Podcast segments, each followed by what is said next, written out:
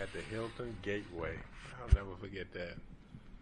I had been looking for BDPA for several years because I had heard that there was this black organization that was for data processing people back in those days. Mm-hmm.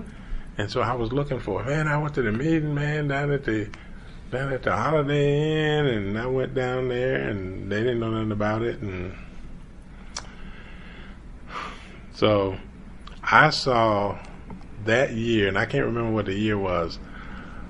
I saw that Black Data Processing Associates (BDPA) was having a conference Mm. at the Hilton Gateway in Newark. Mm. And so they didn't give information about people per se, but just the organization. And so I said, well, I'm always getting on my students about doing doing the research. So I called the Hilton Gateway, and I wanted to know who booked the conference. Of course, they wouldn't give me that information. So I told them why I wanted the information and gave them my information and asked them if they would have that person to give me a call. Mm-hmm. And in less than an hour, I got a call from the head of the New York chapter. And he told me, oh, yeah, we have a DC chapter too. Shirley Jenwright was our chapter president at that time. He said, I'm going to give you her contact information. I'm sure that she would love to hear from you. And I called Shirley up, and she invited me to the next meeting. And once she got tired of being the president, I became president of the chapter for a couple of years. And when I went to that conference in Newark, I was just so happy. I was so happy. There were all these black computer people, data processing people. And I said to everybody I met, I said, oh yeah, man, I'm just so happy to be here. I'm really happy to be here. And I also said to myself, next year I'm going to have to do something at this conference. And I did. The following year I gave a talk on artificial intelligence. And what, what year was that? I don't remember. I don't remember the year of the the um, of the Newark conference. This was about the third or fourth conference in BDPA's history. And so on the way back home, we my wife and I went up on a train because she went with me, and from DC, and um, I was just I couldn't stop talking about that conference and how glad I was that I had gone. Right. And so the following year, the conference was in, I think, Cleveland. Because the the the second chapter was DC. That was started by Norman Mays. Norman and Earl Pace were, were knew each other. And Norman was in the military, and I, I'm, I don't I don't think Earl was, but Norman got out of the military. He went home to Cleveland. He started the Cleveland chapter. so he started two chapters back in those days. Once we got to Cleveland, um, the they they were trying to talk me into running for national president, and I declined. And the reason I declined was I told them I said, you know, you can get anybody to be president. I said, but what this organization needs, and it was still relatively new, what this organization needs is somebody working in the trenches to help build infrastructure. And I said, and that's where I want to be. Mm-hmm. Yeah. So I was named the National Education Committee Chair. Ah. And what that allowed me to do was to do education type things. Right. So what I started thinking about was there is no high school presence at this conference. Uh, there was one or two college students because they had a, a student chapter in Cleveland and they had a student chapter in Philadelphia at Temple. And then you have one or two students from those chapters that would be at the conference, college students, no high school presence. Yeah. So, so you started the original, and, and let me, because uh, I want to introduce to our audience. We're talking with Dr. Jesse Bemley, um, and so you're leading us up into how the what we know today as HSCC. Right. So, so continue on. And, and before HSCC, one of the things that I really wanted to do was to make our organization have some of these same kinds of things that the majority professional organizations had. Mm-hmm. Because at that time I was also a member of ACM. Mm-hmm.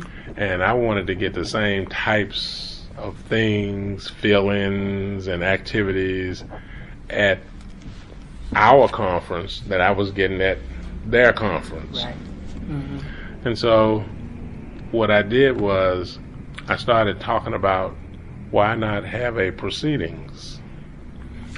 Because during that during that time, BDPA's conference was two days, Friday and Saturday.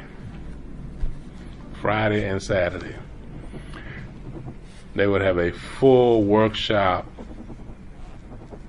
or full day of workshops on Friday. And then on Saturday they would have those same workshops in reverse. And so I was I was going to all the board meetings, and so I said, well, what we're doing, those people who are staying at the conference both days, we're shortchanging them. We're only giving them one day of content. So why don't we have a proceedings where each speaker presents a paper that they have written about what they're presenting? Mm-hmm. Well, I was going back and forth to Philadelphia for a lot of nights, a lot of weekends, because the leadership didn't know what a proceedings was. Mm-hmm. And so I would take different proceedings from different conferences that I had gone to, that kind of thing, and we'd talk about it. And, you know, it wasn't something that uh, was done easily. Mm. I had to really convince them, and they finally said, okay. But when you bring an idea to BDPA, it's yours. if they if they if they if they want to do it, then they say, okay, then do that. Right. Then do you do it Right. because you're you're probably the only one that can do it at that point. Right. So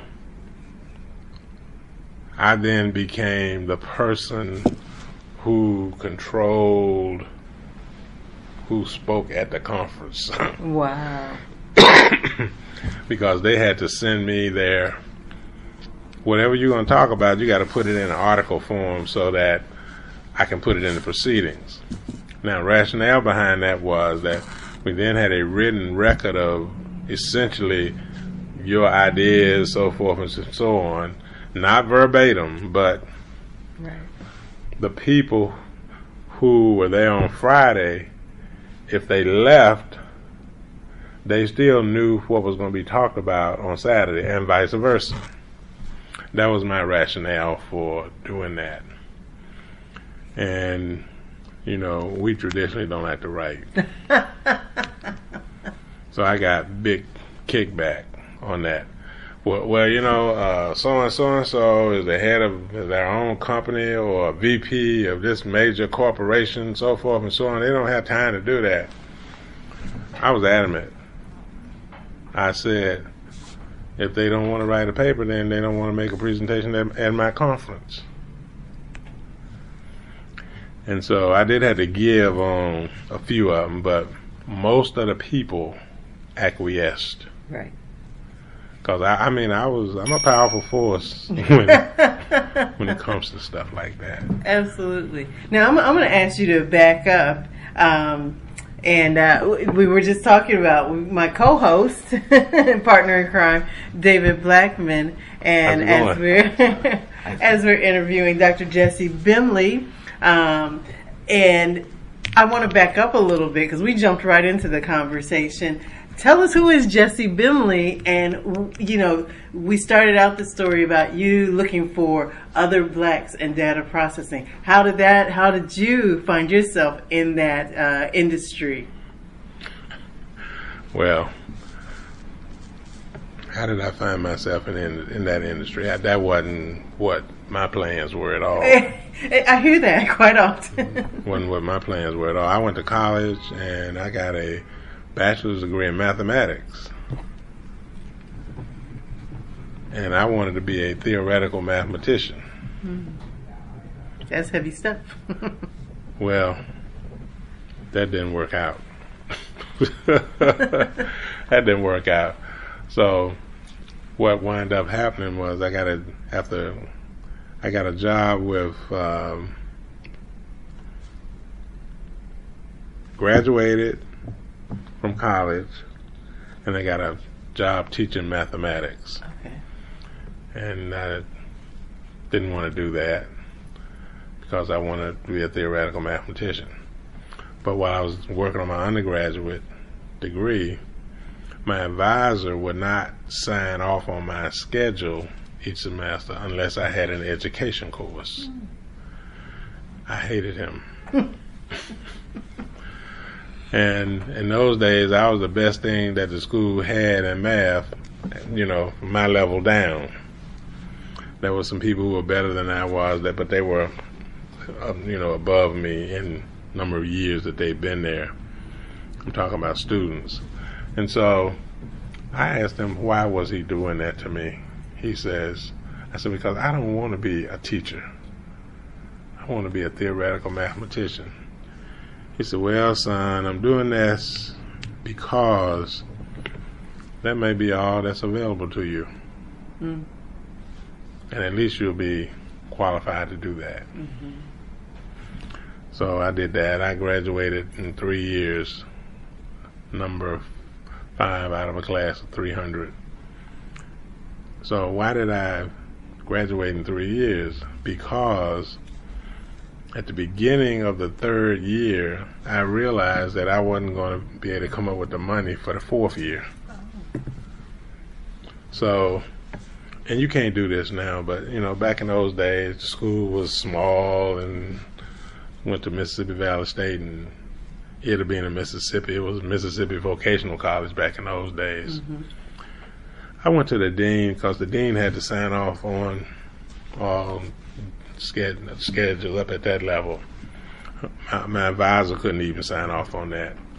So I went to him. I told him, I said, "Well, dean, I said, you know, I, am not even supposed to be here in the first place because poor as we are, lucky to be here this long." I said, "But." if I have to go to fourth year, I won't be able to come back. Mm-hmm. And if I don't come back, I probably won't get my degree. Right.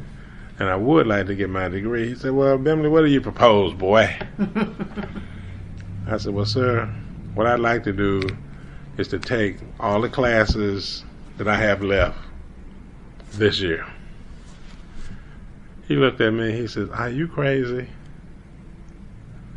And I said, No, sir. And the man saw how serious I was I was about to cry. He says, I tell you what, this was kind of easing it off of him, right? He says, you go around and you talk to all these instructors, and if you can convince them to go along with that, I'll sign off on it. I went to every last one of them. I told them, what I will do is I will be responsible for all my work, and I will not be at your class, every class meeting, because I'll be alternating with another class. And I told them, same story I told the dean. They all signed off on it. I took it back to him. He said, "Boy, you actually you actually did this, didn't you? You actually got them to sign to do this." I said, "Yes, sir." He signed it, and the rest is history. And and I tell my young people now when they start talking about well, you know, this is so much work and I'm tired and this, you know, you're talking to the wrong person That's about right. work. I know, I know what work is. And, and, um, and back in those days, a computer was the same, a computer is a noun. a runner, that's a noun. And a runner is one who runs. A computer in those days was one who computes. It wasn't a machine. so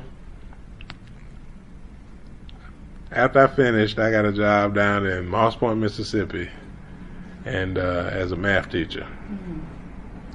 And I left. I was, I was down there for a year, and I went to St. Louis to work as a cartographer at the Air Force's Aeronautical Chart and Information Center.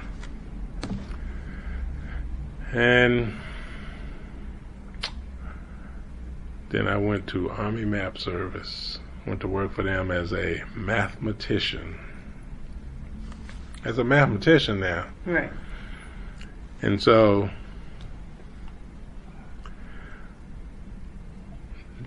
what I was doing for them was actually Fortran programming.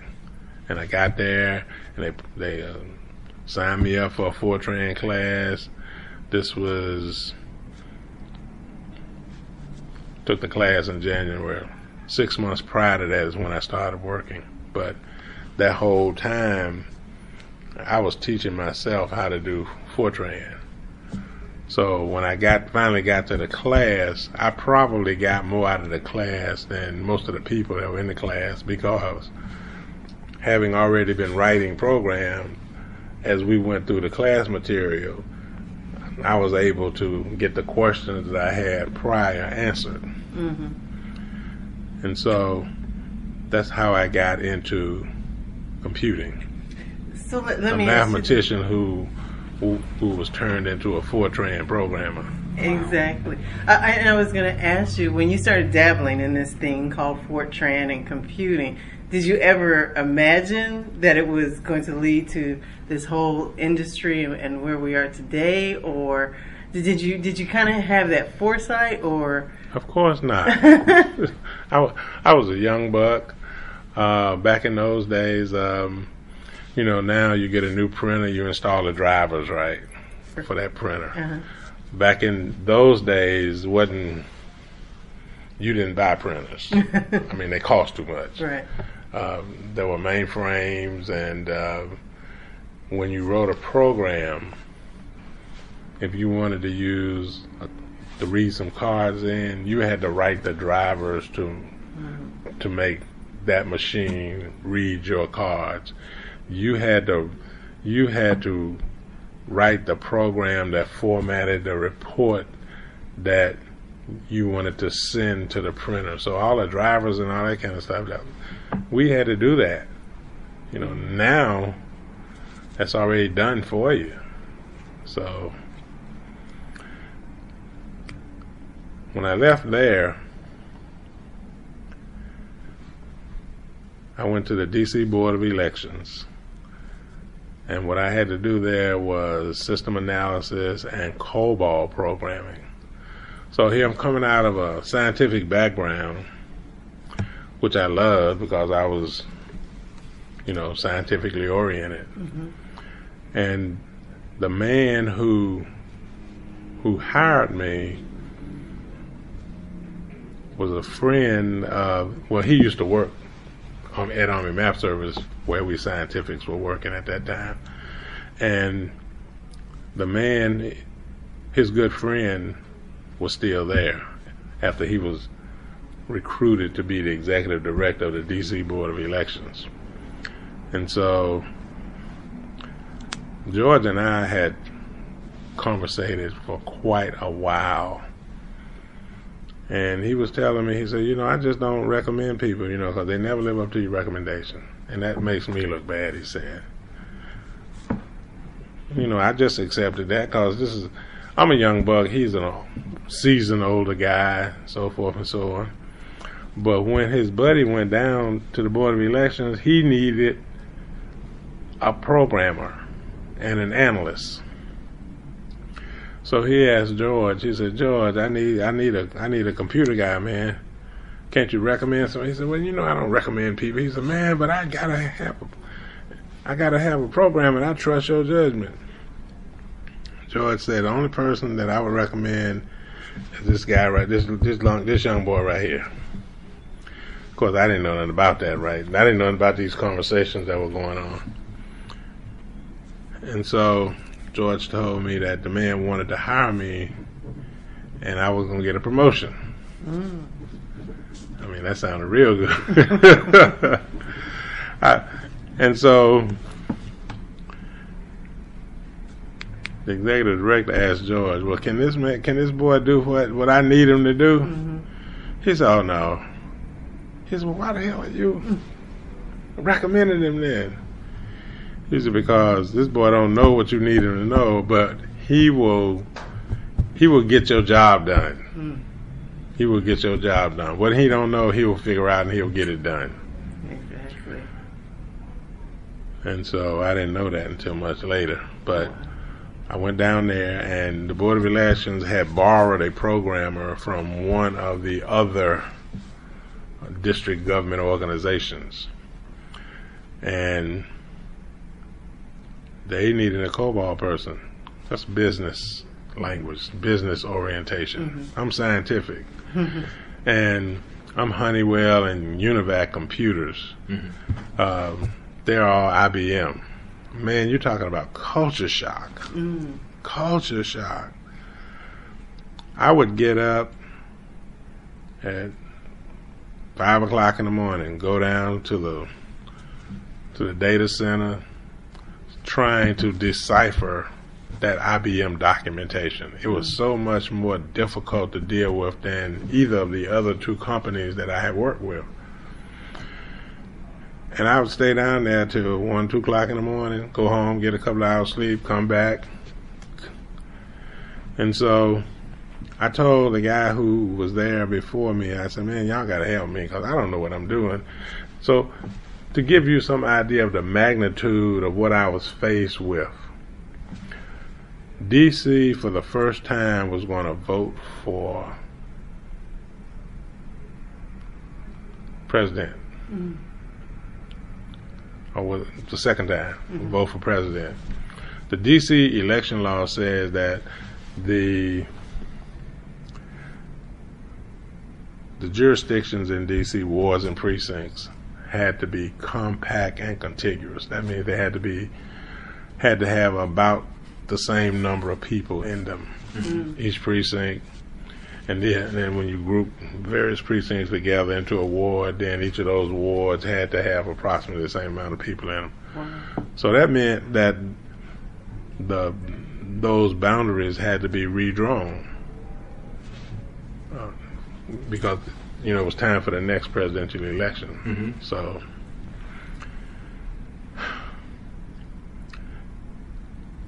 I asked them to put me in two COBOL classes and normally you take them in sequence.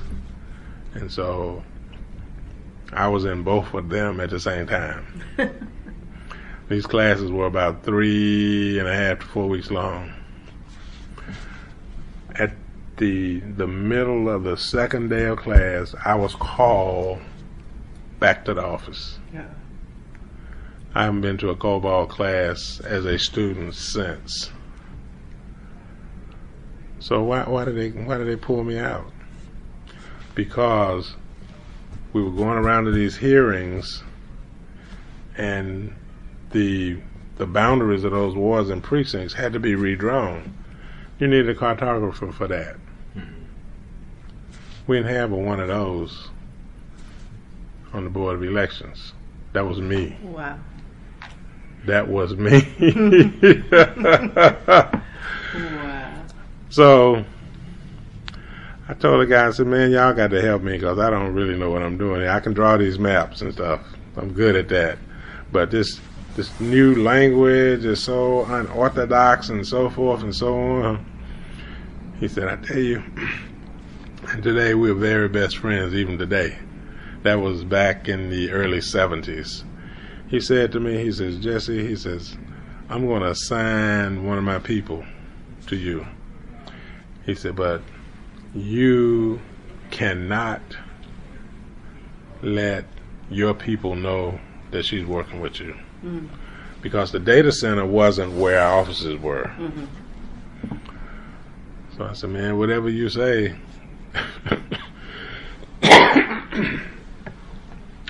that young lady was not a college graduate. She had gone to one of them little computer schools. She was nothing but the truth. That girl was so sharp and so smart. We sat down and she says, okay, uh, this block right here has got to be moved to this ward and so forth and so on. And I didn't know the constructs of COBOL enough to make that happen. She says, we're going to do that this way, this way, this way, this way, this way. We got it done. We got it done. Absolutely. We got it done and tested it prior to the elections. Mm. And so, and I let kids know that, you know, you guys always got excuses why you couldn't get this done, you couldn't get that, you needed a couple of more days to do this. They don't postpone elections. Right. You know, you you got to have it done for that day, and that was that. And and so, by the time that project was over, I knew some COBOL. Exactly. So I, I I've taught COBOL since then. Absolutely. Wow. Sometimes, sometimes you have to be thrown in the fire, and we sometimes say, you know, lean into your discomfort. But uh, you know, I also appreciate sometimes you ask for help, but you you you learn. You only have to ask once. But I spent all that time trying to learn because the fact that George recommended me Yes. meant a lot. Absolutely. You know, because the man didn't recommend people, Right. and Right. uh, his the executive director was very um, happy I was there, Yeah. Yeah. and I and I stayed there as long as I wanted to. Absolutely. And when I couldn't learn anything else, then I moved up to DEA. Ah, wow. Let, let me ask you a question. If this is something that you hear today, um, or you know, you probably it's in the news as well. As far as young people shying away from math, um, what are your thoughts, or you know, what's what's your opinion on that? And and do you hear that as well? I hear that all the time. My organization, Joint Educational Facilities, works with high school students and undergraduate students. And kids that are interested in computing want to go the computer technology route versus the computer science route Yes. because of the more relaxed math requirement. Right. And what I what I say to them is, you know, nothing is hard once you learn it. Mm. But in order to learn this, you got to put you got to pay your dues. You got to put time in on this. And it's nothing more than learning the rules and when to apply them. And then I tell them, I say, and you guys do this all the time. You just don't realize you're doing it. Mhm. I said, you know, in your house where you live, there are rules. And if you don't abide by those rules, then bad things happen to you. when you walk out your door, you walking out into society. There are rules. And you abide by those rules in general. You don't walk out and you don't walk out your front door naked, do you? I mean, you don't do that. You don't walk out of your front door and then walk into somebody else's house without ringing the doorbell or without knocking, do you? I mean, that's that's a rule. That's what you do. Mhm. I mean, nobody told you it was a rule. That's kind of what you have observed and what you have been taught in terms of manners and courtesy and so forth and so on. I said, now you get on the bus. There's rules mm-hmm. on how to do that, what to do when you get on there, and how do you get off. You know, how do you let the driver know you get off and stuff? There's rules there, and you know those rules. You don't you don't look at them as rules, but those are rules. You walk into the school, there are rules. You walk into a class, and it doesn't matter what class it is. It doesn't have to be a math class. I mean, it could be a reading class. That instructor is imposing rules upon you. You are living in a world of rules, and all these rules are kind of interconnected. And you don't want to learn the rules of math because you just, it's going to take some effort. Mm-hmm. That's the problem. That's the problem. And time. And time. And I, I asked them, I said, consider this. You go to your math class. What happens? The teacher goes to the board. We, class, today we're going to talk about X, Y, Z. And then they write stuff on the board and they talk about it. And then your 50 minutes is up. And they says, okay, I'm assigning the first 10 even problems at the end of the chapter. so you, so now you got to do that. So what you do is you try to emulate what he or she has done on the board. Mm-hmm. You haven't learned the first concept. Mm-hmm. You haven't learned the first concept, and that's why you have all the problems. Because the first problems are easy, but as you get further and further into that exercise, problems get progressively more difficult. And you have to know and understand the concepts and the rules. Sign numbers. You got to you got to know the rules for sign numbers. You got to even know about the different numbers classes of numbers, that kind of thing. And and what they can do and what they can't do. You got to know the operations. You got to know that a that a minus sign could have one of two functions. It could be a binary operation or it could be a unary operator. You know, you got to know these things. Mm-hmm. You can't be thinking about it. And I give them an example. You're driving now. Suppose you get as you get to the intersection, the light turn red. Now you got to think about what you should do now. you got to know that. Yeah. Yeah. I mean, but you don't want to do that for math, Right. and you don't want to do that for some of the other sciences that you consider difficult, like physics, like chemistry. Rules, rules, rules. You got to know those rules, and and you, the time that it takes you to do a lot of problems is what's going to instill those rules up here. Right. And y'all don't want to think. And, and you know, I, you know, I, I leverage that and even want to um, say that, you know, even to our listeners and stuff like that, because in some cases it's parents. And what also scares me sometimes is I hear parents, even as young as six and seven, eight years old, saying he's not good at math or she's not good at math. And I'm thinking you're already planting the seed. But I take what you just said, and parents need to say, he needs, you know, you need to help nurture them to sit and to put in the time it takes to make it natural to them and for them to to uh, to really get engaged with it. The big problem is they don't know. Right. They don't know themselves. That's that's that's one of our biggest problems. Absolutely. Uh, people say to me when they see my kids at the IT showcase, "Oh, this they must be you must have get those talented and gifted kids." No, I just get kids. Right. If I keep them long enough, they'll be talented and gifted. there you go.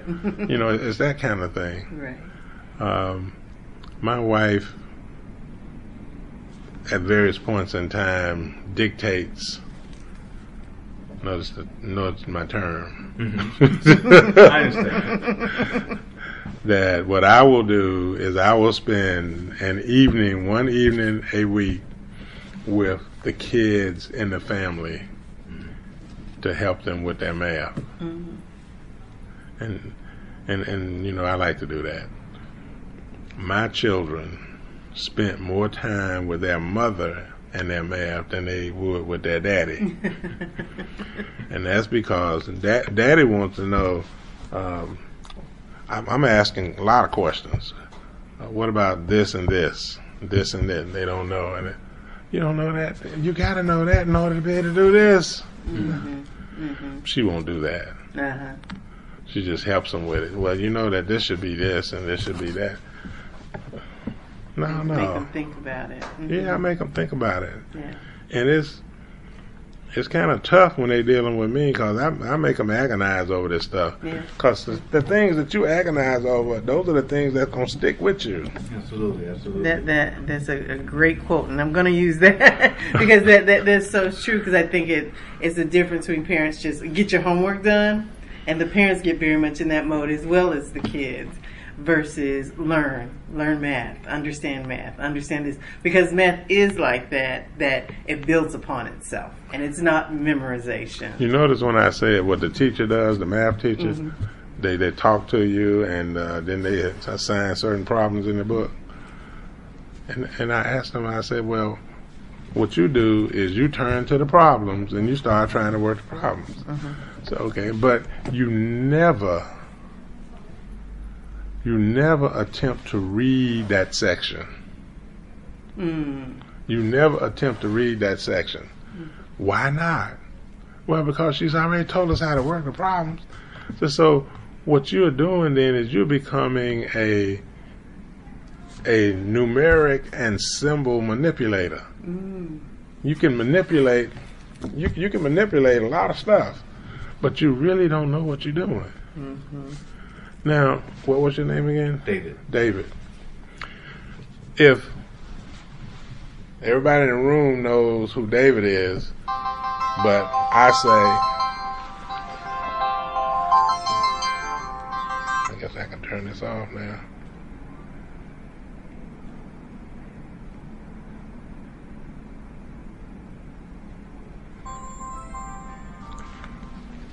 But if I say to him, I said, you know, uh, I was talking to the man, and he was listening to what I was saying. Do they know who I'm talking about? they don't know who I'm talking about. Mm-hmm. So, but if they know who he is and I call his name, then they do know. They can relate. They don't know the names of the various concepts. Not only don't they know the rules, they don't know the names of the various concepts. Um, my my nephew, he's tomorrow he's heading out to Fisk from DC Oh, okay. as a freshman, and I've been working with him and his math. And one of the things that we did last week was we derived the quadratic formula from the quadratic equation. And he said, Well, why are we doing this? I said, Because, you know, you may have been the best thing at your little school, but when you get down there, you're going to have a lot more of the best from a lot of other places Absolutely. and you may not be the top dog down there. I said, and they're gonna know how to do this. Wow. They're gonna know how to do this, and they're gonna know how to talk about this. Mm-hmm. Mm-hmm. And so, you need to know how to talk about it too. You need to use, be able to use the terminology. You need to be able to go through the steps, and you need to be able to say that the reason I was able to do this is because I multiplied this by 4a over 4a. Mm-hmm. And, you know, if you multiply anything by 1, it's still that. Mm-hmm. Right. So 4a over 4a equates to 1. I said, now, you got to learn those kind of tricks in order to derive and, and to prove things in math. Absolutely. Mm-hmm. Yes. Mm-hmm. Exactly. And so as we were working through problems, what I would do with him was say, okay, now how did they get from here to here? Well, well, I don't know. Okay, well, let's look at it. And walk him through how they got from this step to this step so that he could actually see. Yeah. And, and you know, mathematics does not have to be difficult Mm. doesn't have. There were some times when there were some things that gave me a problem as we were going through them. Said, okay, here's what we're gonna do. We're gonna move to the next problem, and then we're gonna come back to that. Okay. And went through the next problem. I said, now we let's go back and reread this because what they do is they try to read math and science kinds of things like a novel Mm. and you can't do that because it's so much information in a little space. And we had missed one thing, and that was that you have an interval with x here, and then you move that interval, you move that point h to to x plus h. Mhm. And so my two points then were x and x plus h. And I just had h. and we and we and, you know after rereading it and thinking about what it really said, then I was able to come up with that, and I was able to show him. See, you didn't catch that either. Right.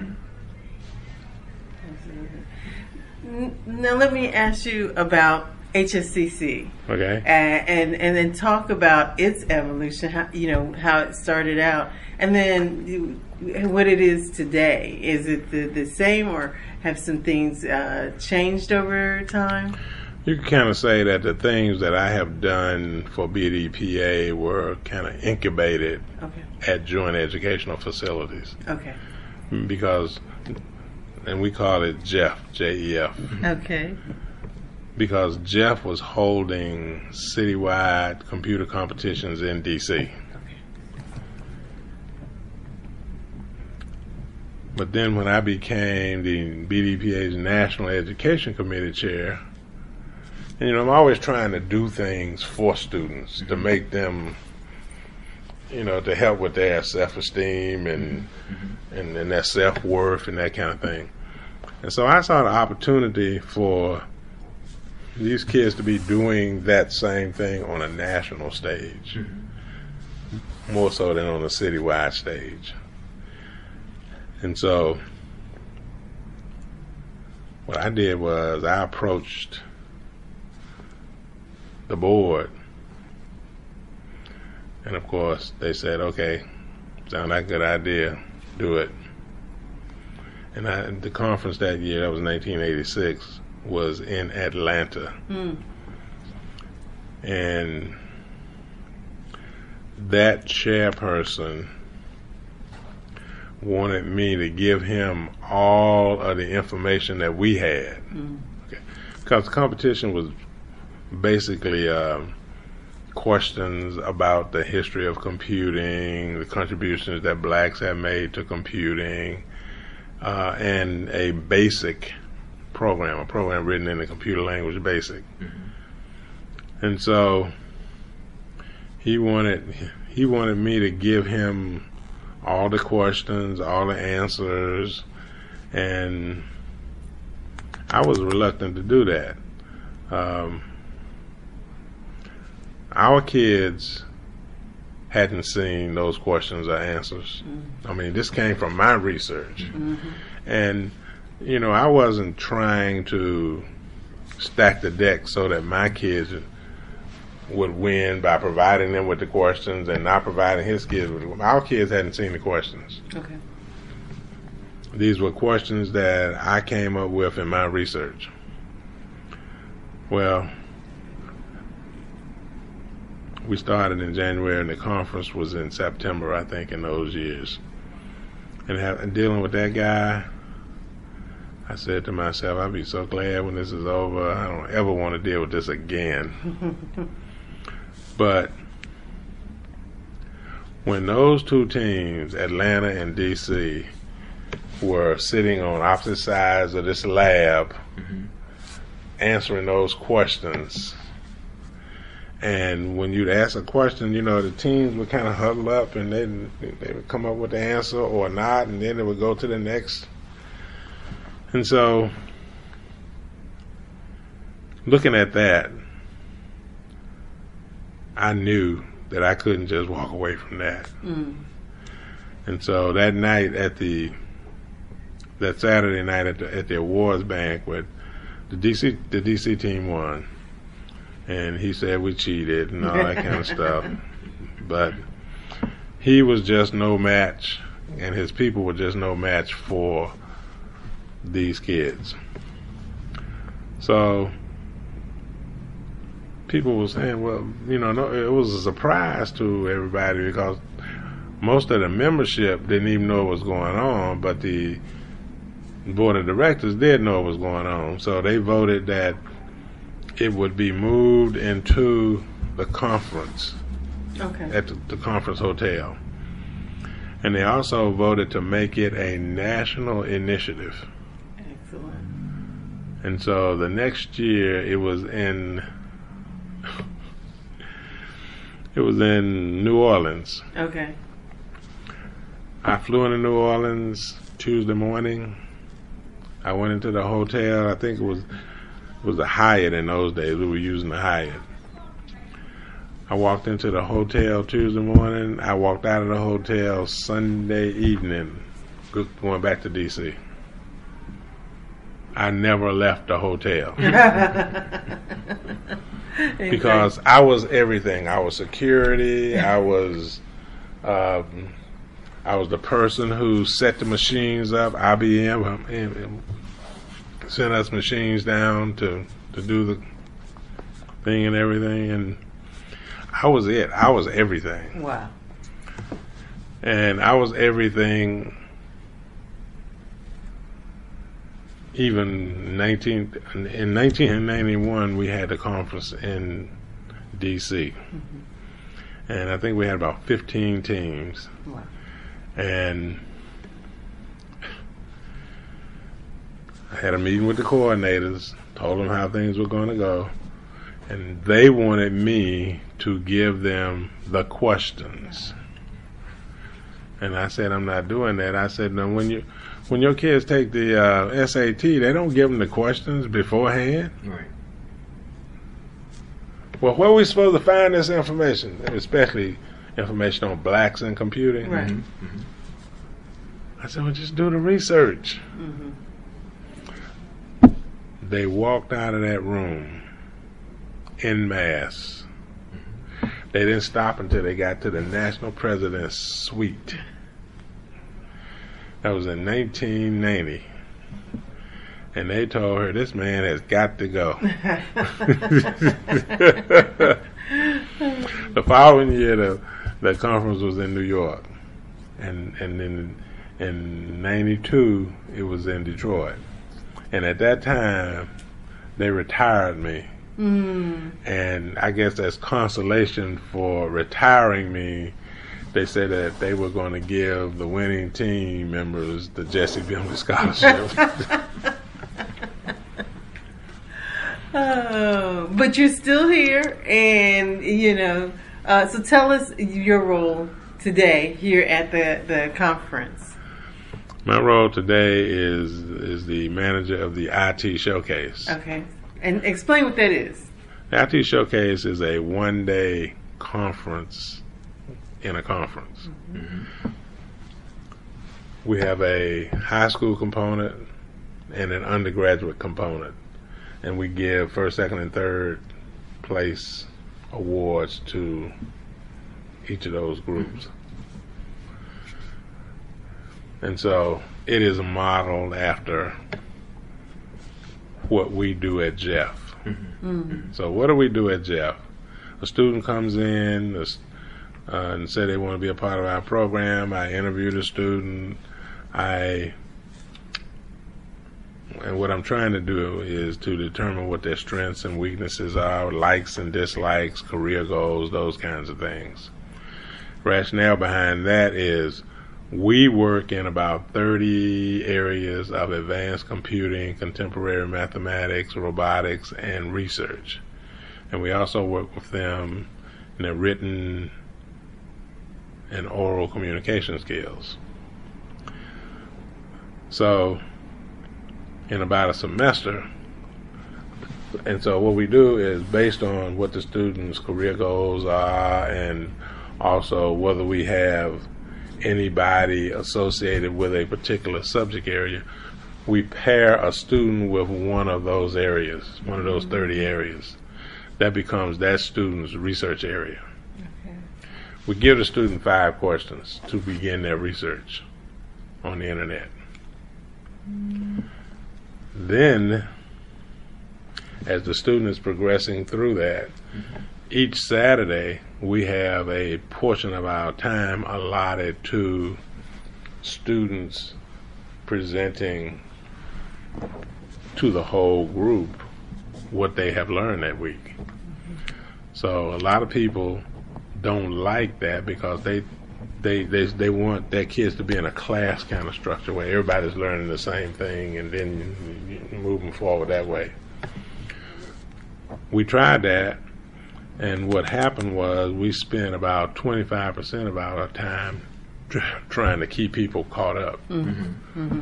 because given that they're high school kids, they're involved in other activities, and they miss a session, and so we got to catch them up. Right.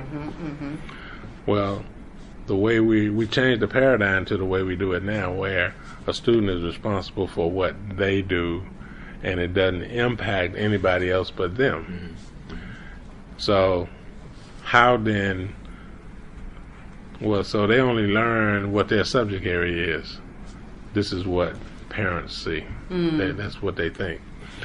But if I'm a student and, and I'm forced to stand up in front of the group Right. and talk to you about what I have learned, and everybody in the group is encouraged, strongly encouraged to ask questions. Right. Mm-hmm. Mm-hmm. So, what does that, that person presenting become? A lecturer on their subject area. Exactly. Absolutely. So, everybody then is learning about mm-hmm. what everybody else is doing. Mm-hmm. Exactly. Mm-hmm. And so at the end of a semester, and sometimes a student can do this in less than a semester, depends on what other activities they're involved in. My deliverables are a minimum 10 page paper, which shows that they know who started that area, who the current researchers are, where are they, um, what are the concepts um, you, the paper has to show that you have a knowledge of the terminology and what are the applications this can be used for. So, you know, if, if, if you're in virtual reality, then I want you using virtual reality terms when you talk about it. I don't want you sounding like the man out here on the street that doesn't know about virtual reality.